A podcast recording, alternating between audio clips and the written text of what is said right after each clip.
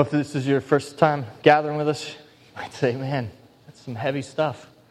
And it is, because we're, we're jumping into the story, um, this gospel account, which is gospel means good news. And so this is the good news of the life that Jesus lived. And we're in a point of Jesus' life where he's actually preparing for his death. And he knows that that's happening. He's, he's been prepared for this for a long time.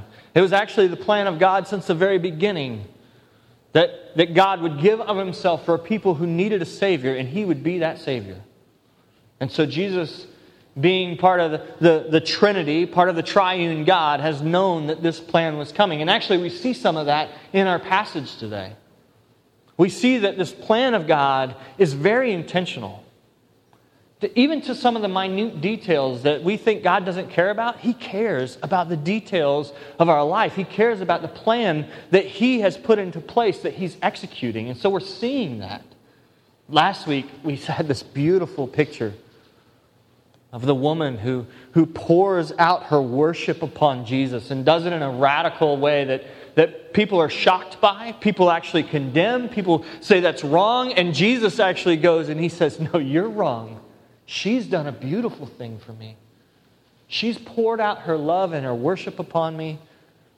And they've, they've tried to justify it with their own self righteousness, and Jesus calls them out on that and says, Listen, you're always going to have the poor. You're not always going to have me.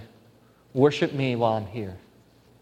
And so we saw that beautiful picture, and we, we even saw how Judas has, has planned with the religious uh, people of the day to actually plot and kill Jesus.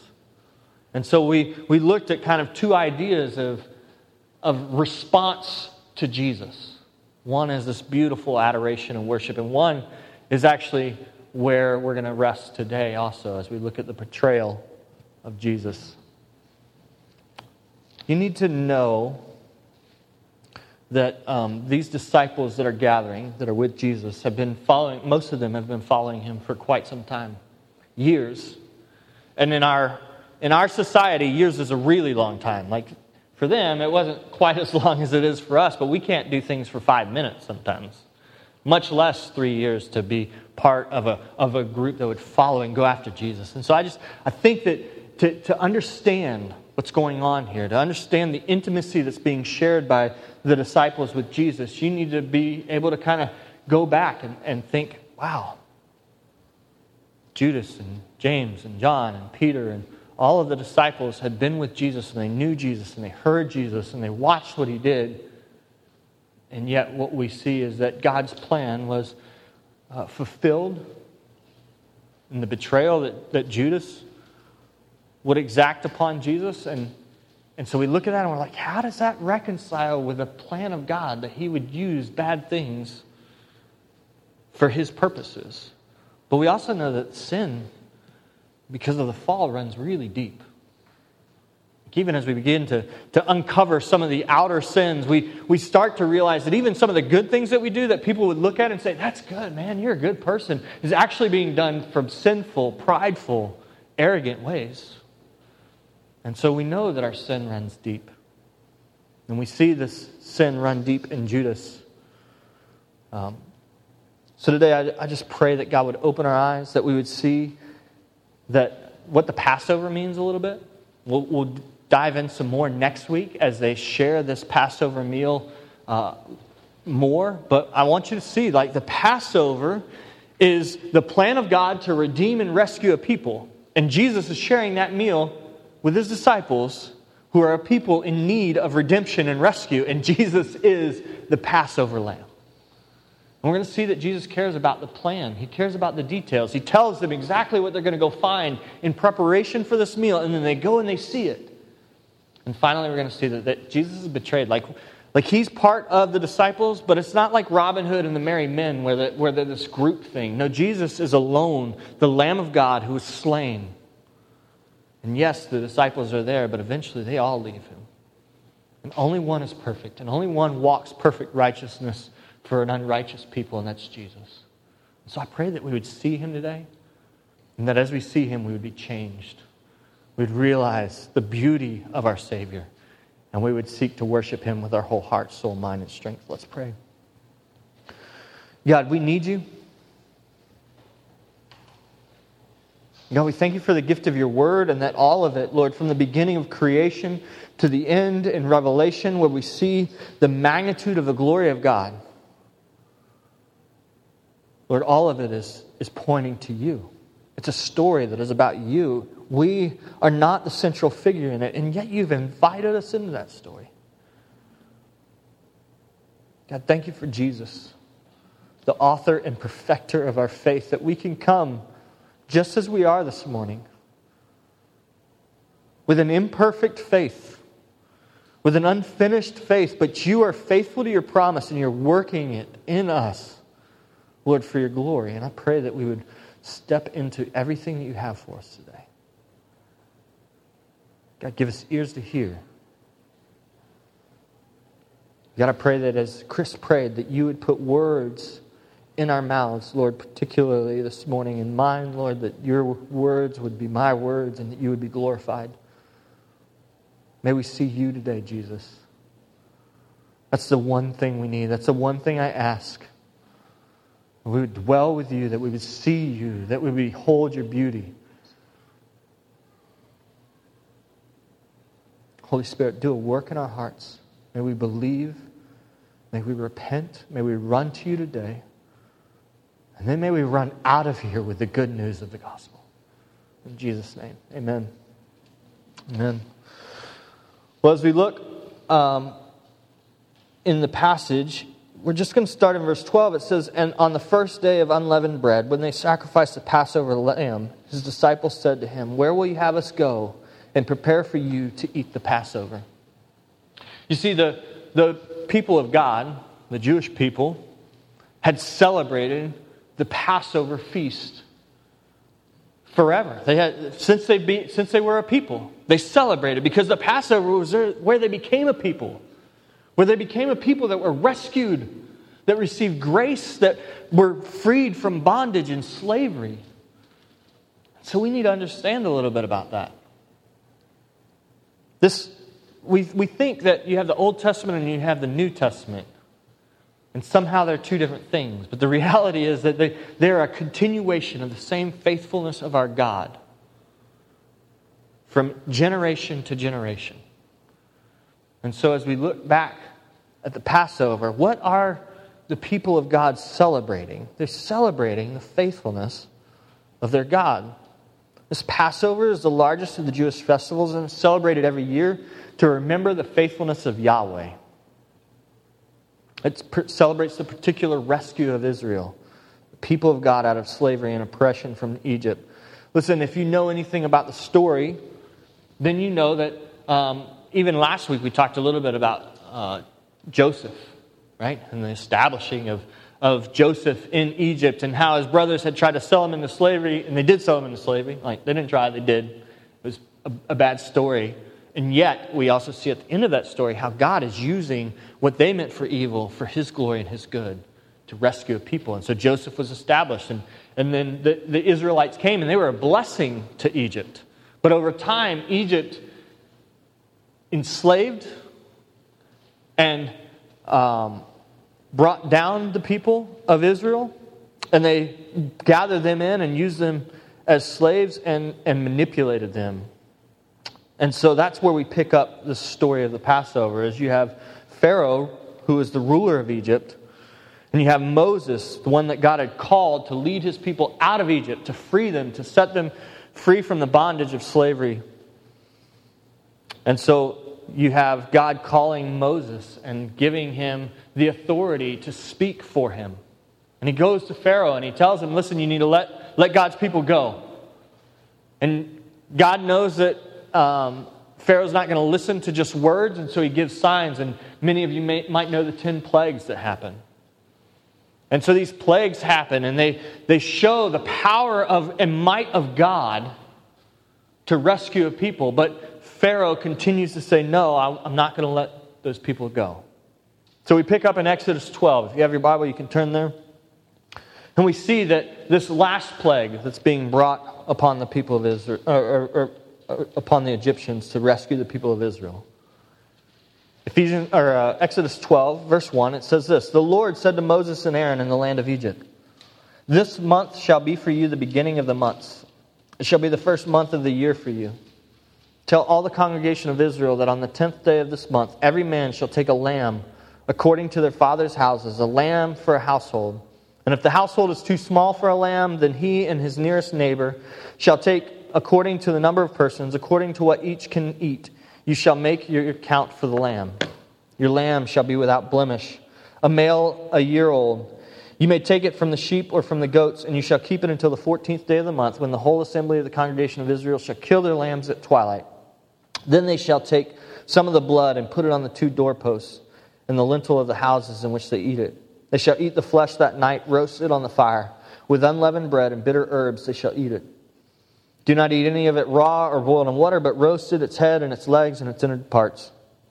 And you shall let none of it remain until the morning. Anything that remains until the morning you shall burn. In this manner you shall eat it, with your belt fastened, your sandals on your feet, and your staff in your hand. And you shall eat it in haste. It is the Lord's Passover. For I will pass through the land of Egypt that night, and I will strike all the firstborn in the land of Egypt, both man and beast. And on all the gods of Egypt I will execute judgments. I am the Lord. The blood shall be a sign for you on the houses where you are. And when I see the blood, I will pass over you, and no plague will befall you to destroy you when I strike the land of Egypt. This day shall be for you a memorial day, and you shall keep it as a feast to the Lord. Throughout your generations, as a statute forever, you shall keep it as a feast.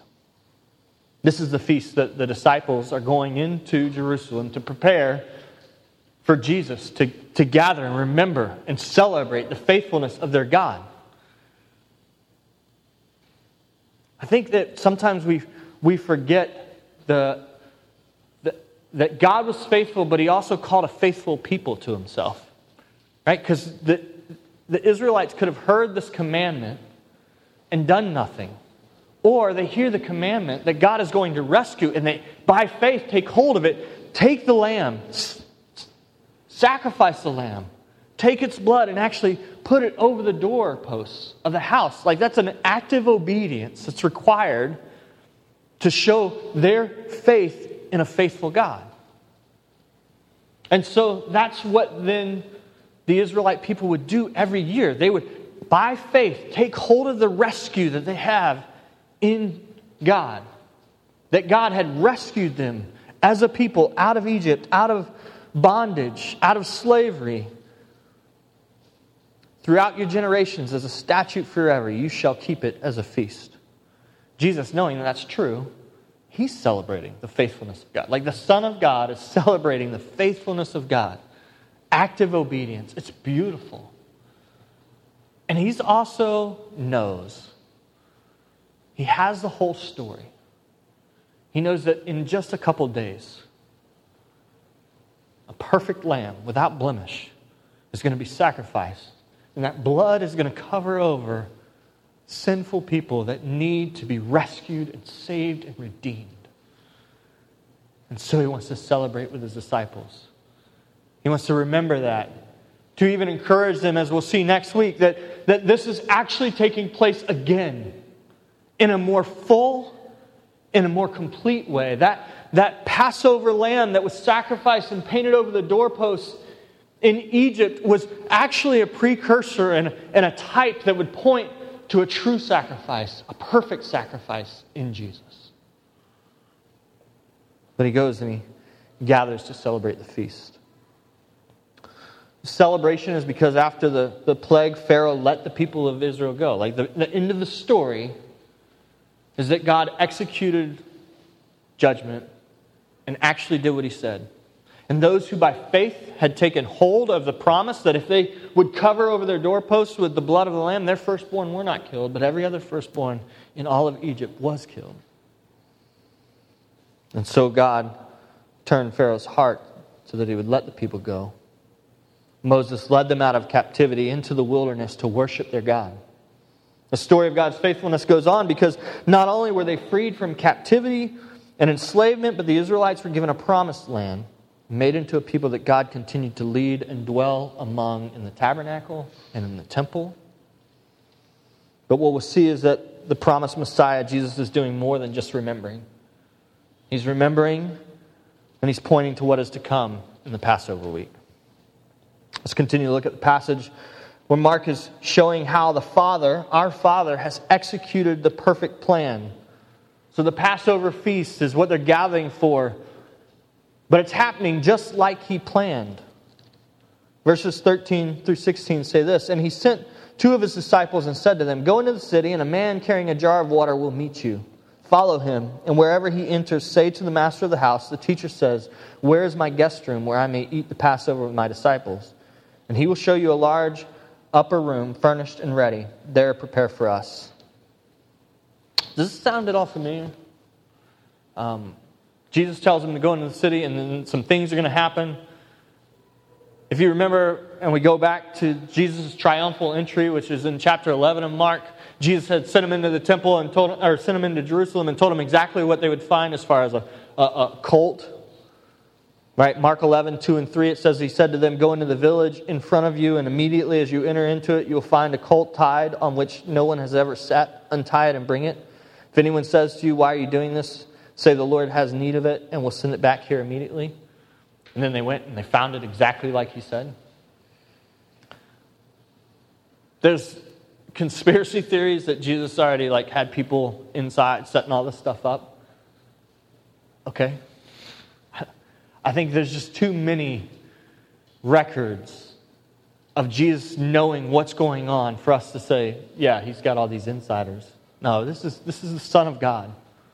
The one who, because he is both perfect deity and fully human, knows the will of the Father and is in such communion, communion with the Father and the Spirit that he knows what's going to happen. And so he sends them. He knows the goal and the plans of God, and he knows the details. And so he sends his disciples and he tells them exactly what to look for. None of this story surprises him. We've got to remember that. Even as we get to the point where, where he's betrayed and all of the disciples leave him and he's left alone, that is not a surprise to Jesus. He knows that he is going to go and suffer. Mark 10 45, he says that he's, he's going to, he, he came not to be served, but to serve and to give his life as a ransom for many. And he knows that he's going to have to do it alone. He knows that despite the cultural norms of the day, that uh, normally aside carrying water to, to the women, they're going to go and they're going to find a man carrying water. That's, that's different. That's not by chance. And so he tells the disciples, You're going to go and you're going to find a man carrying the water. And he knows that there's going to be room in the house. And, and some of that would feel circumstantial because at Passover time, if you lived in Jerusalem, you were supposed to create space for the pilgrim and the sojourner. But this is really late, like Normally, you kind of make some arrangements ahead of time. This is, this is right before Passover. And so the expectation is that while that might be the cultural norm, I don't know where we're going to find space. And yet, all of these things happen just as Jesus said. He knows that there will be room at the house. He knows that, in, uh, that there's, that there's going to be room even as the, the city fills up for this huge Passover celebration. The disciples find everything just as Jesus told them. Why? Because this is the plan of God. The magnitude of what is about to take place is so important that God is, is involved in the details. When you look at the Old Testament and you look at Numbers and Leviticus, is there any question that God is involved in the details? When you look at how the sacrifices are supposed to be played out, what days are supposed to happen on, how, what kind of animal, all of these things. Like, God is involved in the details, and it's the details that He cares about. Not because He's just a meticulous God, but because He cares about holiness he cares about us as a people, and He wants us to walk in everything that He has for us. And if He cared about those details, don't you think that He would care about the details of His Son going to the cross? He would. And He does. And so Jesus knows what's going to happen and take place. I love what Daniel Akin says about this passage. He says, The two disciples did as they were instructed. They also would have prepared the Passover lamb that symbolized their deliverance from slavery and redemption out of Egypt. Little did they know that an even greater Passover was unfolding as Jesus prepared himself to be sacrificed as our Passover lamb. John the Baptist had declared that here is the Lamb of God who takes away the sin of the world. Jesus is indeed the Passover lamb, and he is in contr- complete control of the events leading to his death. The cross did not catch him off guard. No, it was a divine appointment scheduled, as Peter would write, before the foundation of the world. Jesus knew down to the last detail what was happening, and he joyfully embraced it. Such confidence in God's will should inspire us to trust him, even when the road of life may be difficult, painful, even deadly. Our God is in control think that's something that we can take from this passage. God is sovereign and in control, down to who's carrying the water and what house he enters into, and will there be enough space for that? He cares. He's prepared a way for us to walk in. I love Thomas Terry. He, uh, he's a preacher, but he's also uh, a lyricist, part of Beautiful Eulogy. And he, he does a lot of spoken word, and one of the ones he, he talks about is not plan B. This is plan A. It's not a reaction to our sin. He, did, he knew this was coming, and from the very beginning, from the foundation of the earth, he said, I will make a way. I will save and rescue a people who don't deserve it, but I will rescue them for my glory. This is not plan B. This is the gospel plan from the foundation of the world. God is executing his perfect, righteous, holy, loving plan to redeem and rescue a wayward and sinful people to himself. You want to see how wayward and sinful they are? Well, let's keep reading. 17 And when it, came, when it was evening, he came with the twelve. And as they were reclining at table and eating, Jesus said, Truly I say to you, one of you will betray me, one who is eating with me. They began to be sorrowful and say to him one after another, Is it I?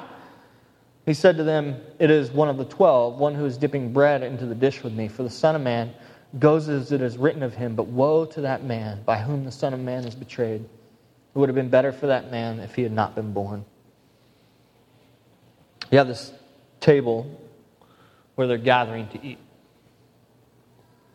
And as we see the table set, is, is both a, a literal table being set and a figurative table being set where the, the lamb is there on the table, and the Lamb is sitting at the table with them. Jesus enters into an incredibly intimate moment with his disciples.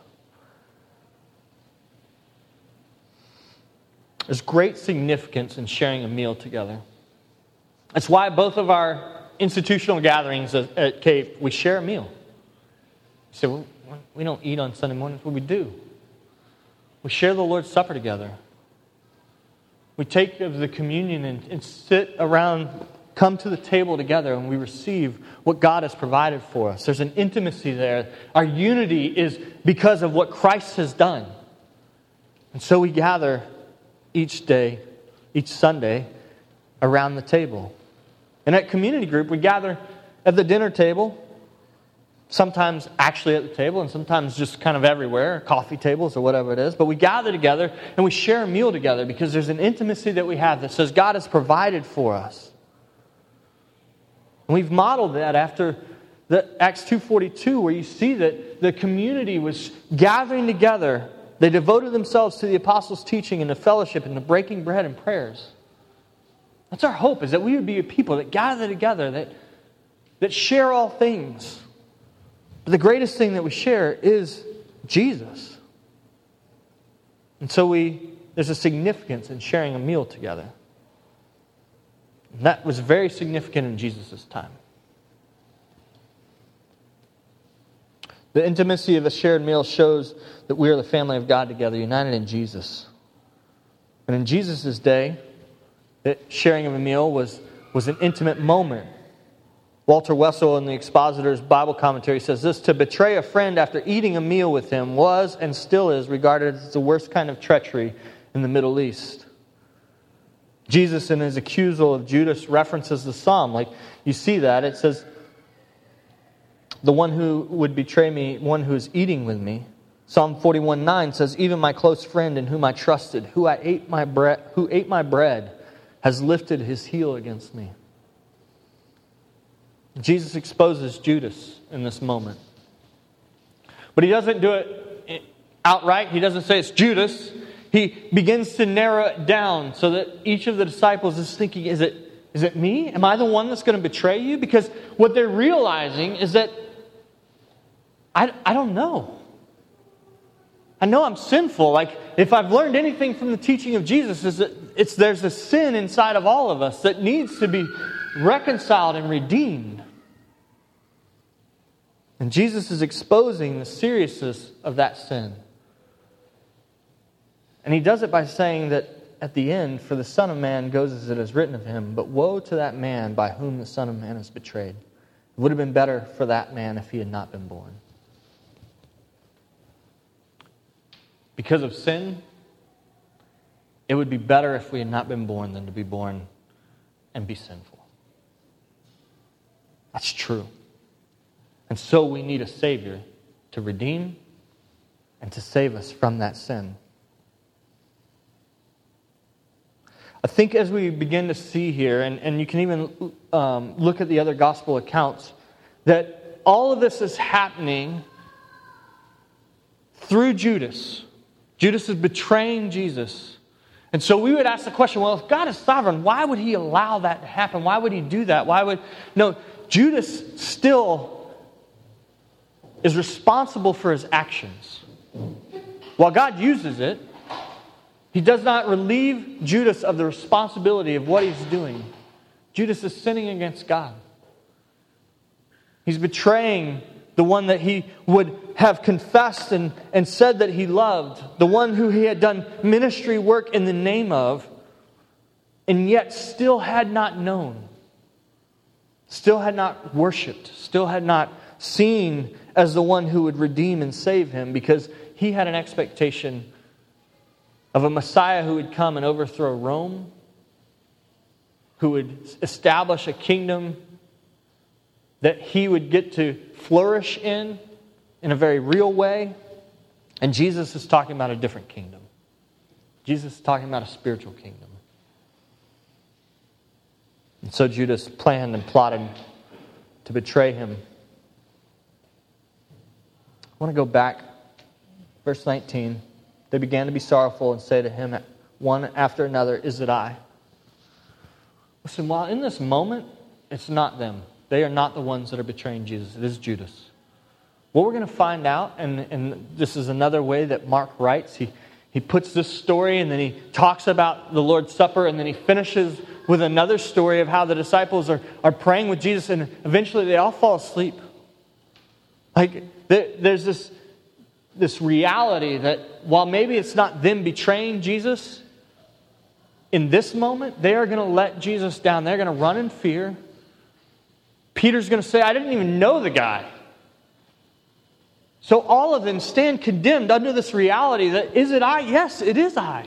Like, yes, we have all betrayed Jesus. We all have sinned. We all do not love him fully and completely. And so we all stand under that to a degree. So, what's the difference then? The difference is that Jesus says that if we confess our sin, He's faithful and just to forgive us and cleanse us from all unrighteousness. You hear the story of Peter denying Jesus? What's the better story? The better story is Jesus comes back to Peter and he says, Listen, if you love me, feed my sheep. He does it three times to just completely restore and say, Listen, you come to me in repentance and brokenness, and I've restored you, and I have paid the debt that you owed. What is the debt that he owed? The debt is the debt that Jesus has paid the blood of the Lamb poured out for us.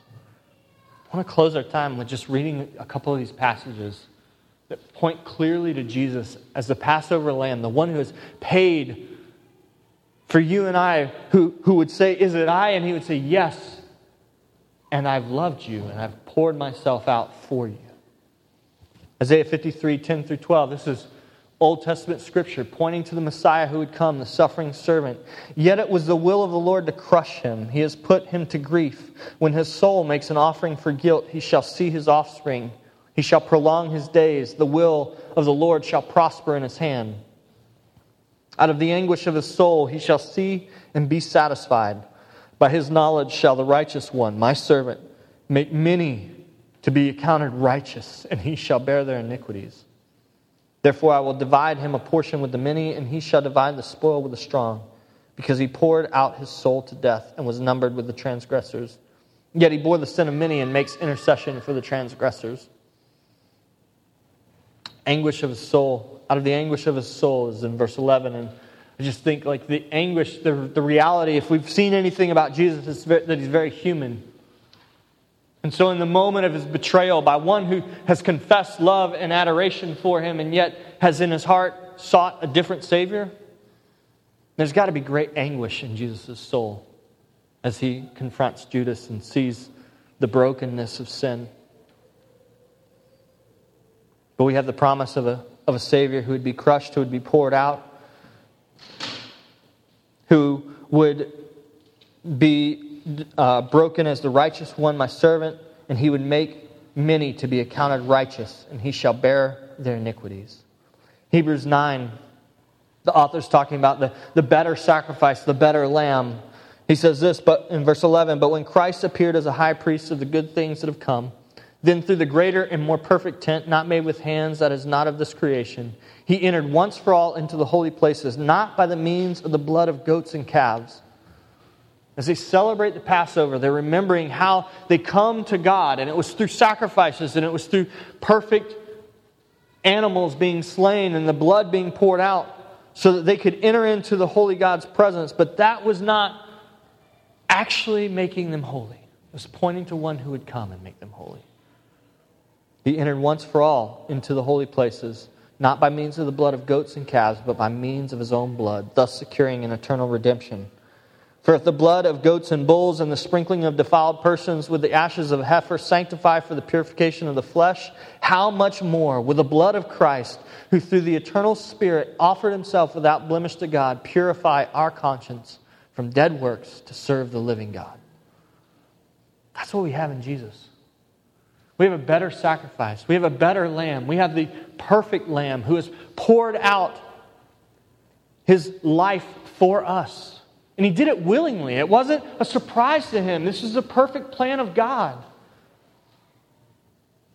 How do we know he did, does it willingly?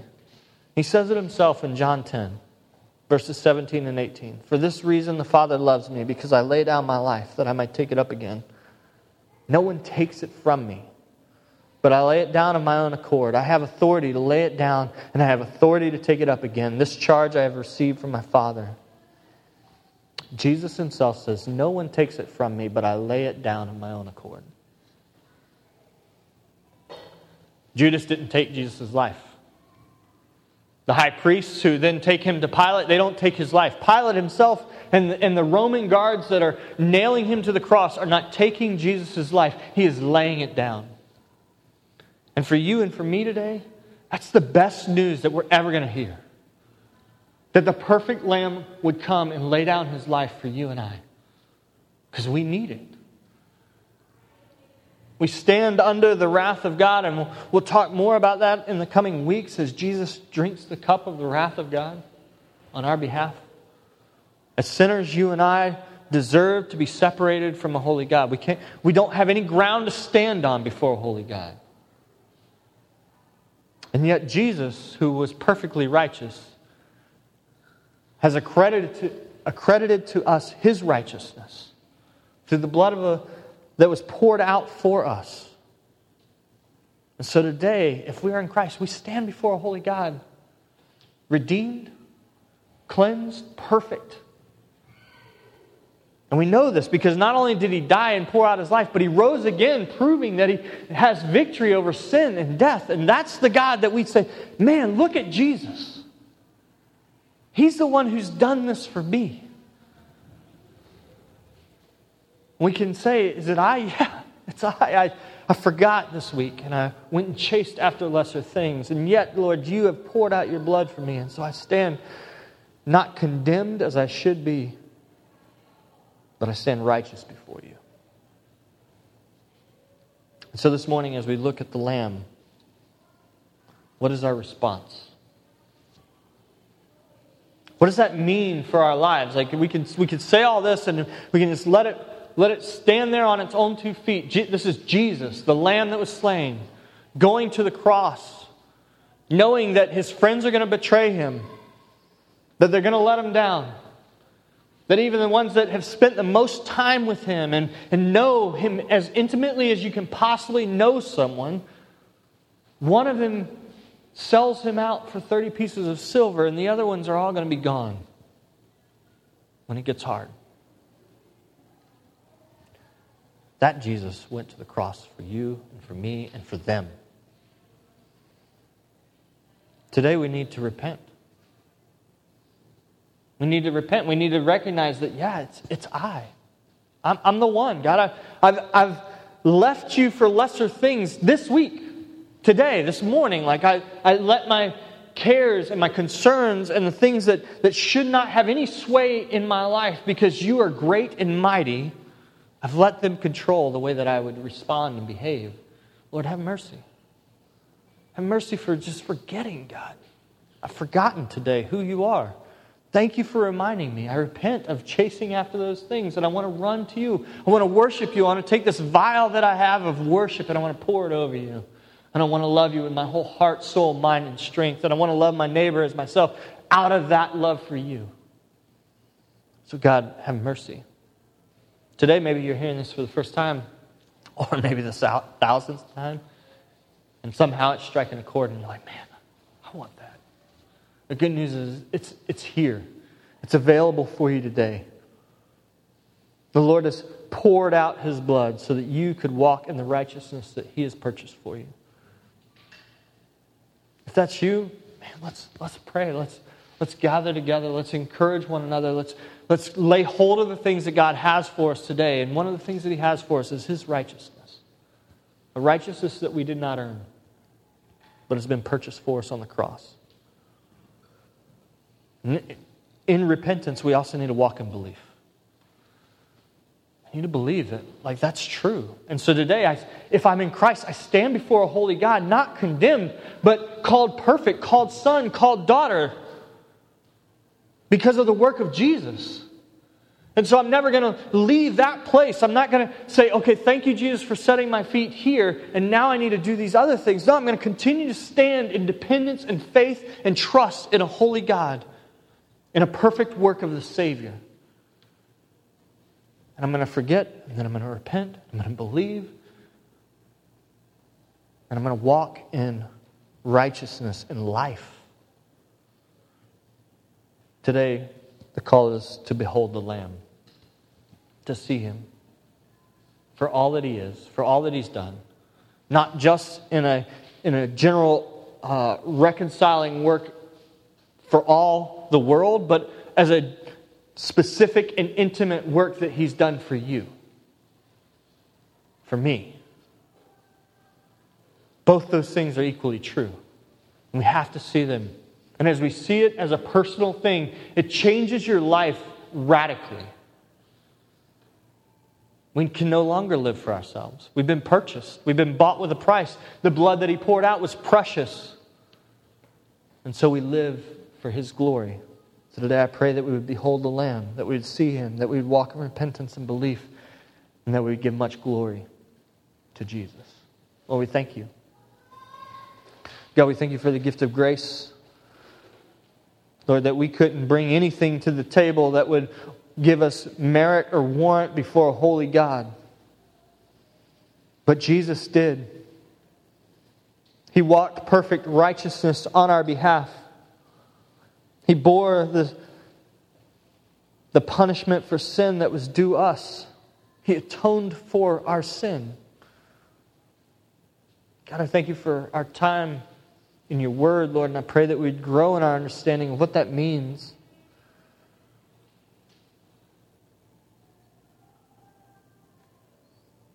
And I pray that as we grow in, in an understanding and maybe even a mental capacity, Lord, that that would spur us into a heart adoration.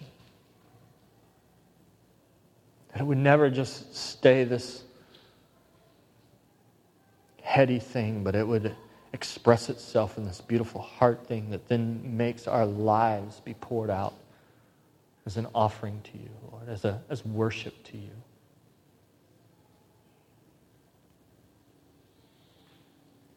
God, we, we acknowledge that we are sinners in need of grace, and we acknowledge that you have given us everything that we need. And your blood poured out for us, your grace that redeems and reconciles us, your spirit that fills us to walk in the righteousness of Christ. God, may we live for you. May we speak your words as we've prayed in our prayer of confession, Lord. Would you fill our mouths with your words so that others would know, others would see, others would behold Jesus and say, man, that, that Jesus, that's the one I want. I want to know him and I want to love him. Do that work in us today. In Jesus' name, amen.